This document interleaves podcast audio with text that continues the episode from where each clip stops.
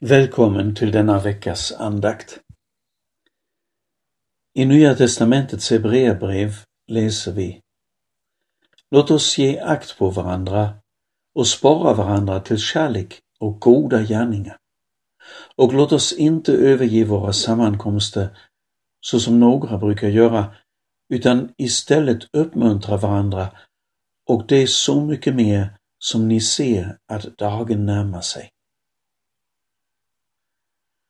För en lyckad grillning behövs det jämn glöd.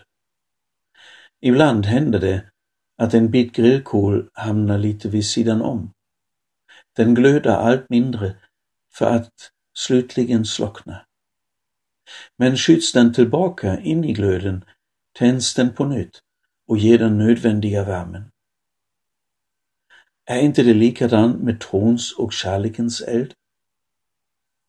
Någon har blivit eld och lågor, men hur snabbt kan inte en sådan eld slockna om inte flera hänger på och låter sig smittas av värmen? I den urkristna församlingen i Jerusalem var elden tänd och den hölls igång, nästan som ett samarbete mellan Gud och människor. Man höll sig till varandra, höll fast vid undervisningen, bad tillsammans och delade nattvarden med varandra. Tron växte och rotades, kärleken växte, gemenskapen fördjupades. Gud sände sin heliga Ande och församlingens enskilda medlemmar fanns på plats, tog emot och följde sin Herre på ett nytt sätt. Och skaran växte. När Guds ande får tillgång till våra hjärtan och får tända en ny eld vad kan inte då hända? Trots coronatider. Låt oss göra båda delar.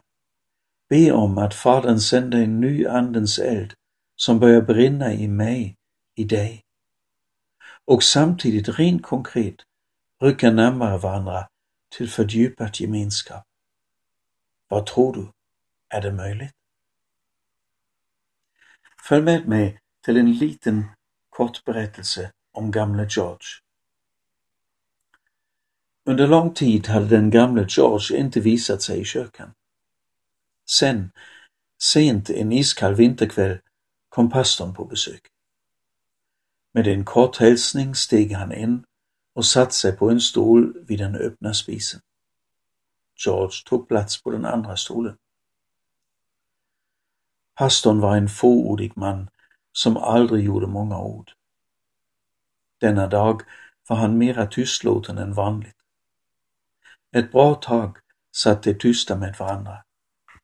Sen böjde pastorn sig framåt, tog med tången tag i ett stycke brinnande ved för att flytta den omsorgsfullt en bit bort ifrån de andra brinnande vedbitarna. Gemensamt iakttog de två männen hur vedbitarna sakta slocknade. Inga ord yttrades. Sedan reste sig pastorn, sa att han var tvungen att ge sig iväg igen och lämnade George ensam. Nästa söndag var George tillbaka i kyrkan.